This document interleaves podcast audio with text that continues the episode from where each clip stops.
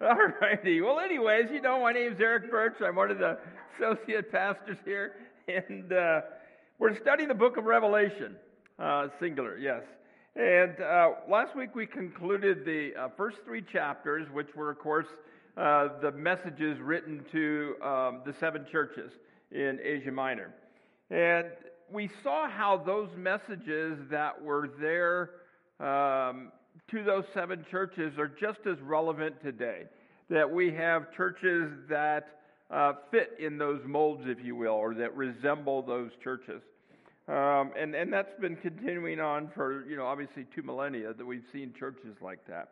And we saw in the, the message there that there was dangers um, that believers face uh, across the board, right, in each of those seven churches. So in Ephesus, they lost their first love. They lost that excitement um, which which they started that, that they had when they first became Christians.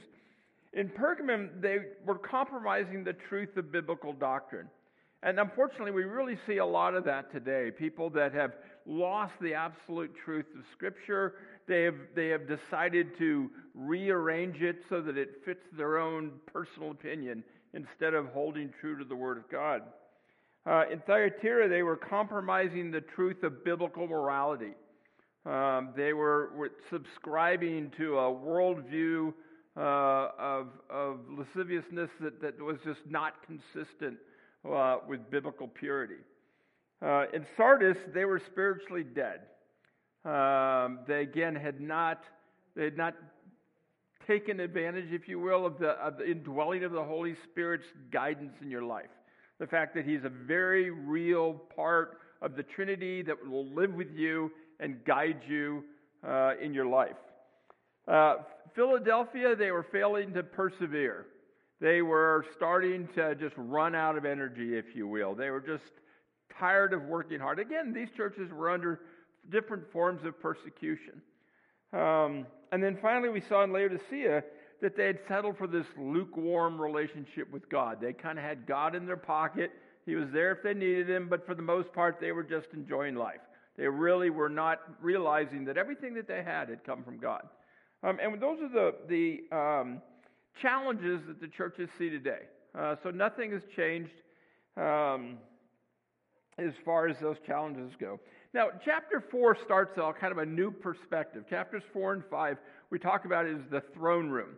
Um, and so John, remember now, the, the John is on the island of Patmos, and he's he's having these visions, and he's being told to write down what he's told to write down and to write down what he's experiencing. Right, that what he's seen. Um, and in chapter four, John gets swept up in the Spirit um, and is peering through the very door of heaven, okay? Um, and he beholds the image of this sovereign God in all of His majesty. Um, and, re- and we have this, this God that's fully in charge. He's fully in control of the course of human history. Um And it seems today like the church is unable to resist the world it's in. We see so much of this degradation within the values of the church. We see the churches that are persecuted in other places in the world. We see us, we're not so much persecuted as much as we're kind of just crumbling away. I think of that, that so many of the churches in the, in, in the United States today are more like, they're like affected by rust. And if you've ever had to deal with rust, rust just kind of, there's a there's a uh, album I remember that Neil Young did called Rust Never Sleeps. And, and, and that's what rust does, right? Rust just grows. And you don't see it, it just does its thing. Um, the um, and before you know it, something just rusts completely through and it falls off or it falls apart. And it just rusts away. Because uh, it allows it, you know, if you don't do something about it, if you don't take a proactive approach to it, then things fall apart. Um,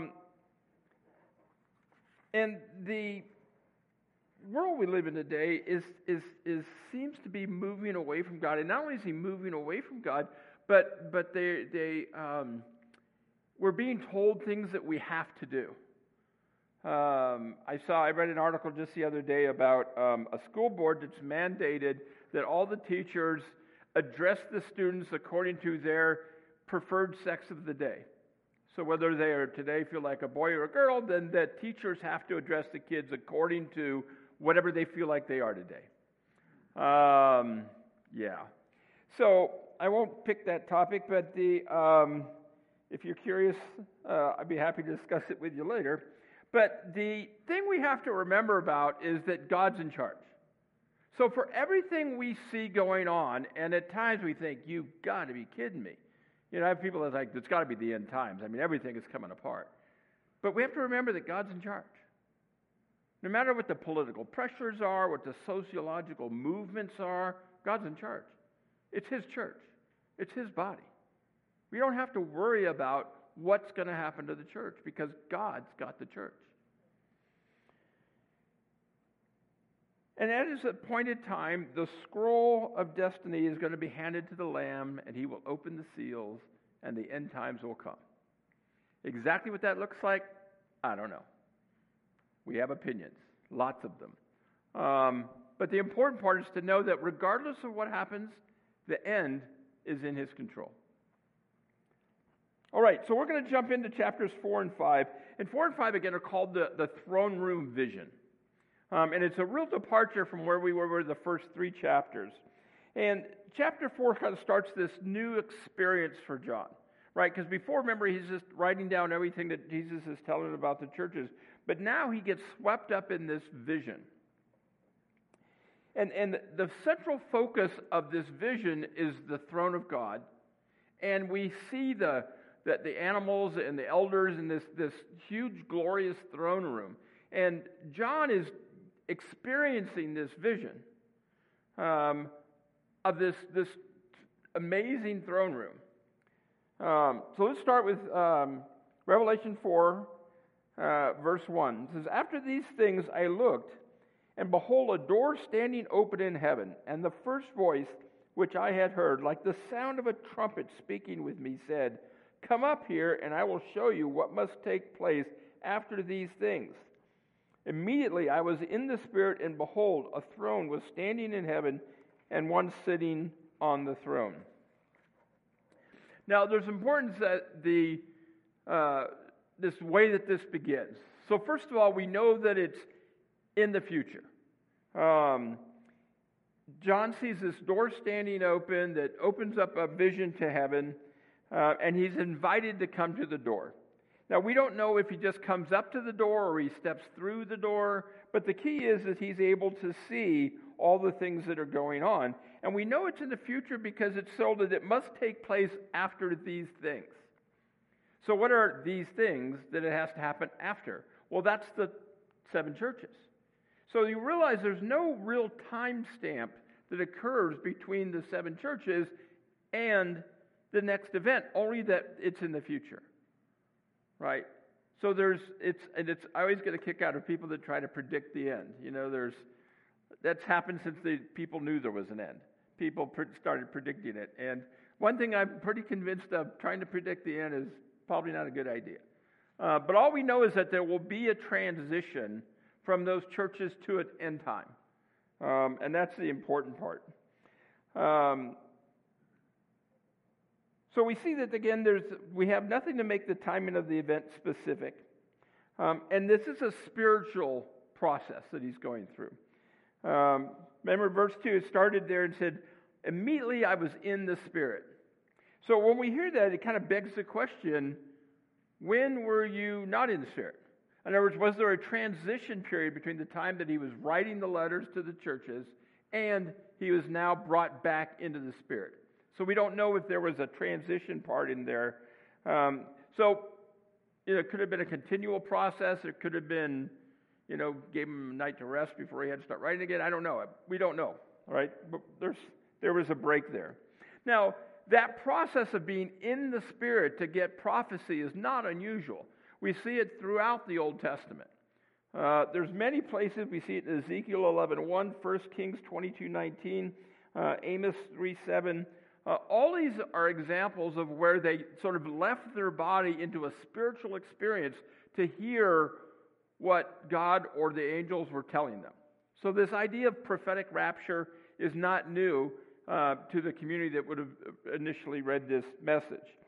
Um, and realize that these descriptions that we're having, therefore, are descriptions of things that are seen that are spiritual, right? He's experiencing something that's absolutely supernatural.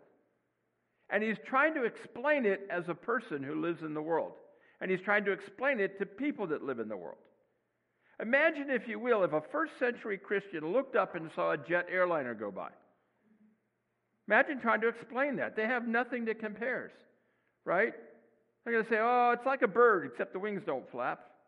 And it has, like, really shiny feathers. And it makes a weird noise, but I don't know what it is. You know, it's they have just no way to explain it. And so that's where John is. He's looking at this throne room and seeing something that's absolutely supernatural, and he's trying to explain it in words he knows, in words that make that he can translate it to. So we have to be careful, because what tends to happen is people want to go, oh, that must mean this, and that must mean that. No, it might. I'm not saying it doesn't, but it, and, I'm, and that's what I told before. I don't want to get into all the opinions about all this stuff. We'd be here all day. Um, which is fine by me, but I expect most of you have something else to do. Um, all righty. So, anyway, you get the idea here. We're not going to try to explain all this stuff in, in super detail. So, the royal throne starts here with verse three. And he who is sitting was like a jasper stone and a sardius in appearance. And there was a rainbow around the throne, like an emerald in appearance. Around the throne were twenty-four thrones, and upon the thrones I saw twenty-four elders sitting, clothed in white garments with golden crowns on their head. Now, the first thing you notice is that John doesn't try to explain the person sitting on the throne as a person. There's no reference that he looks like a person, right? He takes that he looks like these stones and this glow, this this light that's coming from it. Um, and the stones that they are referring to are not new to the Jewish tradition. Um, and we have to be cautious that we don't look at those stones the way we think of those stones today. Example, jasper in Arizona and most of the United States is an opaque red stone. Um, it's that way because it's made of silicon dioxide and iron oxide, and together those make this sort of dark red stone. But that's only one of many types of jasper. Uh, there's a jasper that's known as chalcedony that's in the Middle East that's translucent. Um, it's still red, but it's translucent, right? Meaning light can pass through it, right? The same thing when we look at um, sardius. So sardius got its name from Sardis, where it's mined, um, and it's also um, a translucent stone. And we know this because uh, Pliny the Elder, who was a Roman historian and naturalist that wrote toward the end of the first century, described that stone um, in its characteristics. And, and if you want some interesting reading, that's a, it's a great book that's got a lot of the stuff from the perspective of that first century context. But he describes it as this sort of reddish-brown stone that allows light to pass through it. Uh, so it's translucent again. And the other part that's really kind of cool about those stones is their crystalline structure, much like the emerald, allows light to pass through and be broken into the rainbow, the colors of the rainbow. Right? And the rainbow is really significant long before Skittles. And the... the We look at the rainbow, right? It was the promise that God made to the people that he wouldn't destroy them again. And we see other places in Scripture where God appears as the rainbow. Um, and this idea, remember, the rainbow, this idea he he went away from the bow of destruction, right? Because we think of a bow back then was a bow like bow and arrow. It was a big bow that that was judgment, God's judgment. Well, that bow was replaced with the rainbow, um, which is now mercy instead of judgment, right? So the rainbow is, is very specific about what it means and what its shape is in, right? Um, all right. So we read that in um, Ezekiel one, verse twenty-eight, As the appearance of the rainbow in the clouds on a rainy day, so was the appearance of the surrounding radiance. Such was the appearance of the likeness of the glory of the Lord. And when I saw it, I fell on my face and heard a voice speaking. God is described as light throughout Scripture, right? We read it in First Timothy three six, Psalm one oh four, and a number of other places, okay? In addition, um, there's meaning attached to those stones in Jewish history. If you recall, the ephod that was worn by the high priest had twelve stones in it. Three of those stones were jasper, sardis, and emerald. Uh, jasper is associated with qualities of majesty and holiness and purity. Sardis is connected with judgment and wrath, and the emerald is associated with mercy. All right. So again, there's some specificity to those stones in Jewish history that we probably don't have with us today, okay? And that's really important as we try to understand what they meant by it, because again, he's describing what he sees in this great throne room vision to this first century church in the context that he understands and that they understand. Now, the twenty-four thrones and twenty-four elders, now that has um, a lot of opinions as far as who they were, as you might imagine. Um, there are those that believe it rep- represents the twenty-four star gods of the Babylonian pantheon. Probably not. Uh, some believe that it's the twenty-four members of the Aaronic priesthood that's described in First Chronicles. So if you recall, during the when they first set up the Aaronic priesthood, they've got sixteen from one group and eight from another, and they put them together, and they're now in charge of the Aaronic, the Aaron's priesthood. So that made twenty-four people. So that's what people, some people think that's who they are. And that they're now worshiping in heaven, um, again, because they're obviously long gone, that they're worshiping in heaven in a perfect way that they wouldn't have been able to do had they been on earth. So that's a possibility. Again, we're just talking possibilities. I'm not picking anything. Um... There's a large number that believe that it represents both the twelve patriarchs as well as the twelve apostles. And now you get twenty-four that way. Um, so people believe that. And others kind of believe they're just twenty-four angelic beings that are surrounding the throne and giving the proper worship to the glory of the Lord. Right? Um, regardless of who they are, the key is, is that they're wearing white robes and golden crowns, right? And we know that white robes signal purity and righteousness, and golden crowns authority. And we'll see later that they're therefore in this position of righteousness and authority, and yet their supplication to the center of the throne, to God, right? So they give up their authority and their righteousness in respect for God, central to the throne. All right, so the throne. Let's talk about throne and the worship of the Creator in verse five. Out from the throne came flashes of lightning and sounds and peals of thunder. And there were seven lamps of fire burning before the throne, which are the seven spirits of God. Now that's got to be a sight, right? So you've got this this. glorious light, this rainbow of colors, these, these, this, this just amazing view, and then in that you've got peals of, of thunder and lightning, and just ooh, you know. I mean, it's got to be just John's got to be like going, whoa, my brain's going to blow up. The just this amazing picture that he's given, right? And again, we see this before. Remember how God appears to Israel in Sinai.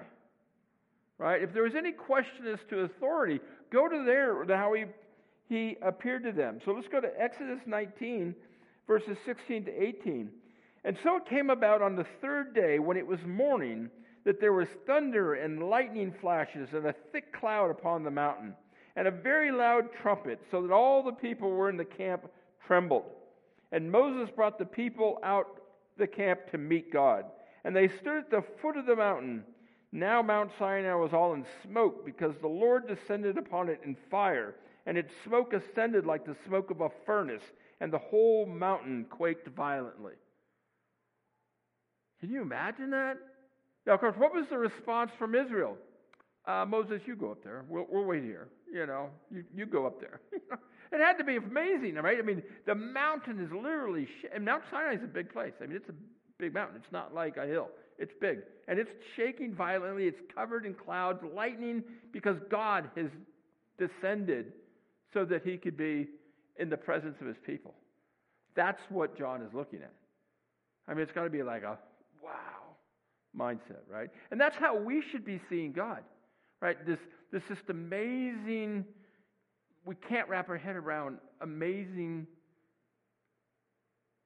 amazing. I, I don't, there's no like next noun, because no noun fulfills who God really is, to be able to understand that.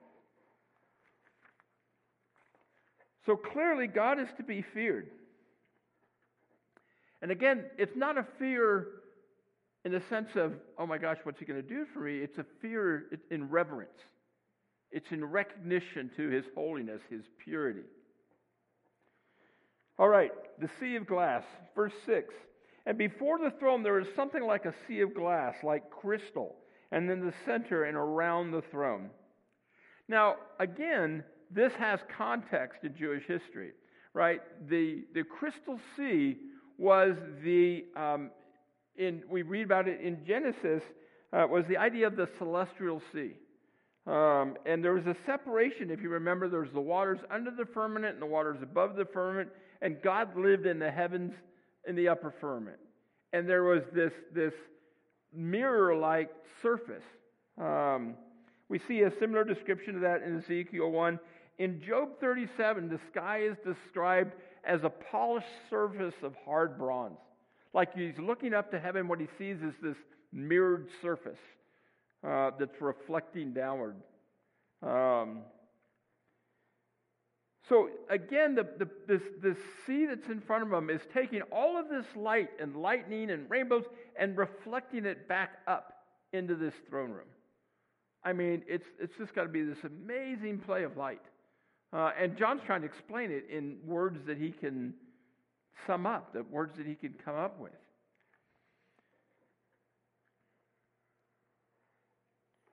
Not quite to the same scale, clearly, but I can remember trips to Colorado when you we sat on a trail and you looked out and you could see snow-capped mountains as far as the eye could see, and deep valleys, and and the, the trees would be, in fall, they'd be shimmering in, in, in these yellows and oranges and reds, and, and, and this breeze would come through, and, and it was like, oh, you know, it was just amazing. I was just like, God, you are amazing. It's phenomenal. It's beautiful, you know, and that's that that that just awe of God the Creator. I mean, there's certain things in life to me that just really amaze me. You know, I to see a baby born. I know for some of you probably not as pleasant experience, but I thought it was pretty amazing. I mean, the uh, I mean that whole process is just phenomenal. You know, and, and again, like I said, I, you see things in nature and just, you're just like, wow, what an amazing God. I mean, would, it's, it's, I always get a kick when people say, well, you know, how can you believe in God when there's science? You have it backwards. Everything more I hear about from science, I just see a more amazing God. I find a God that's just incredible. The detail. I was reading the other day about how the whole M R N A works with the vaccines and all this kind of stuff, and God planned all that. It's all built that way. I'm thinking, wow, that is one smart dude. I don't say that sacrilegiously. Don't, I mean, seriously, he's, it's amazing. All right. All right, so this next verse is, I'm not even going to try to get really into, because, again, the um, there's so much to it. Um, and, and there's so much speculation on what it is, right? So the four creatures. Um,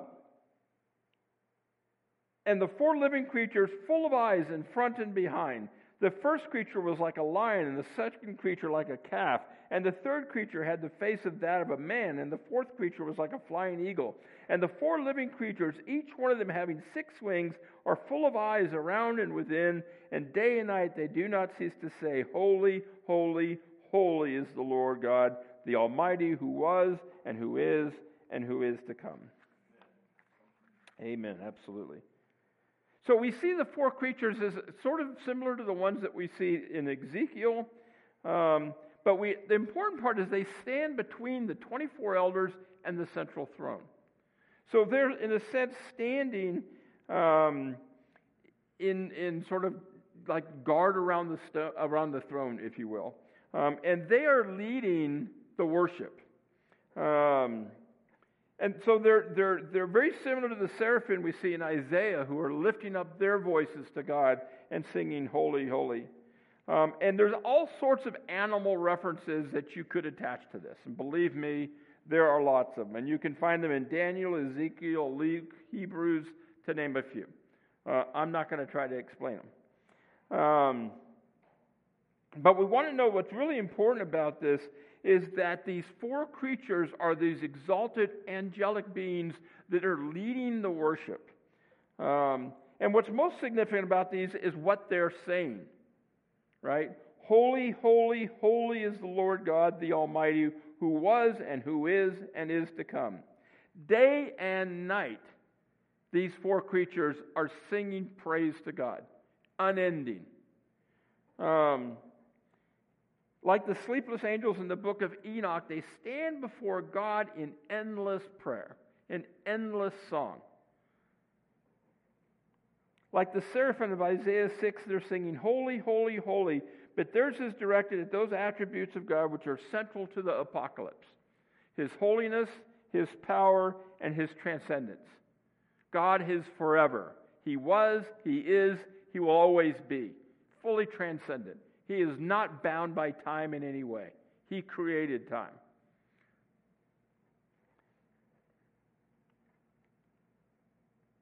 So the churches are about to enter this period of severe testing and persecution, um, and there's a declaration here of God's unlimited might that gives them strength and encouragement. They know no matter what the physical world is going to throw at them, they have power in the spiritual world because this God that is all power, fully transcendent, is with them, giving them strength and encouragement. And we have the exact same promise. There are things that will happen in this physical world that will happen, but we don't have to be beaten down to it because we have God to rest on. And we know where we're going next.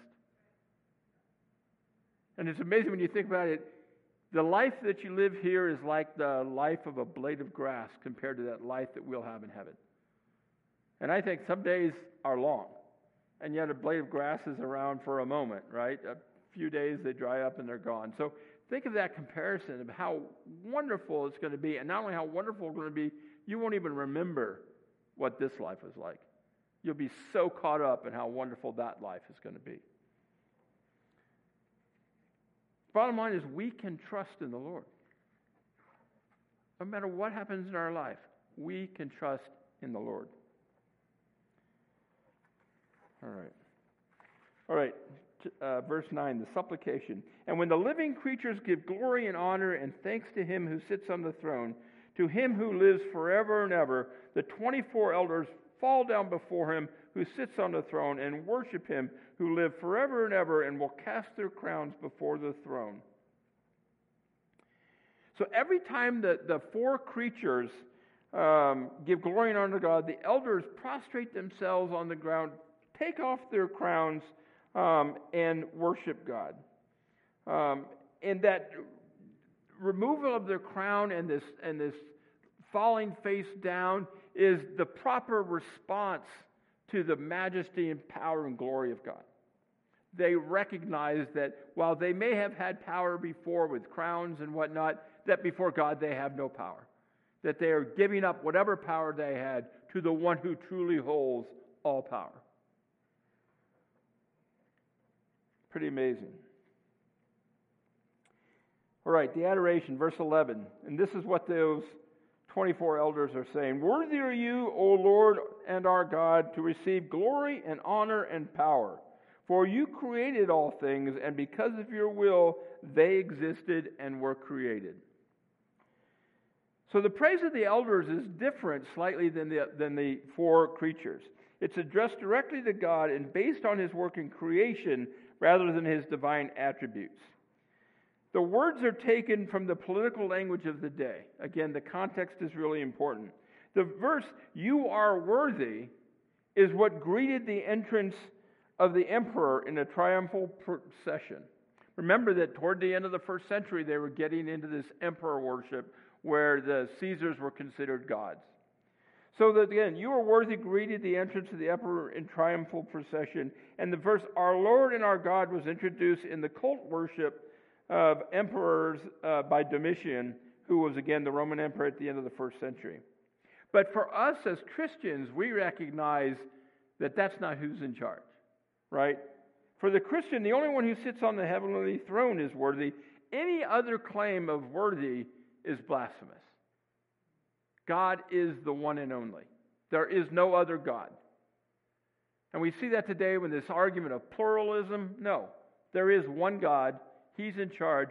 He sits on the throne. That's it. Now you notice that in the earlier doxology, they ascribe glory and honor to God. The elders add power.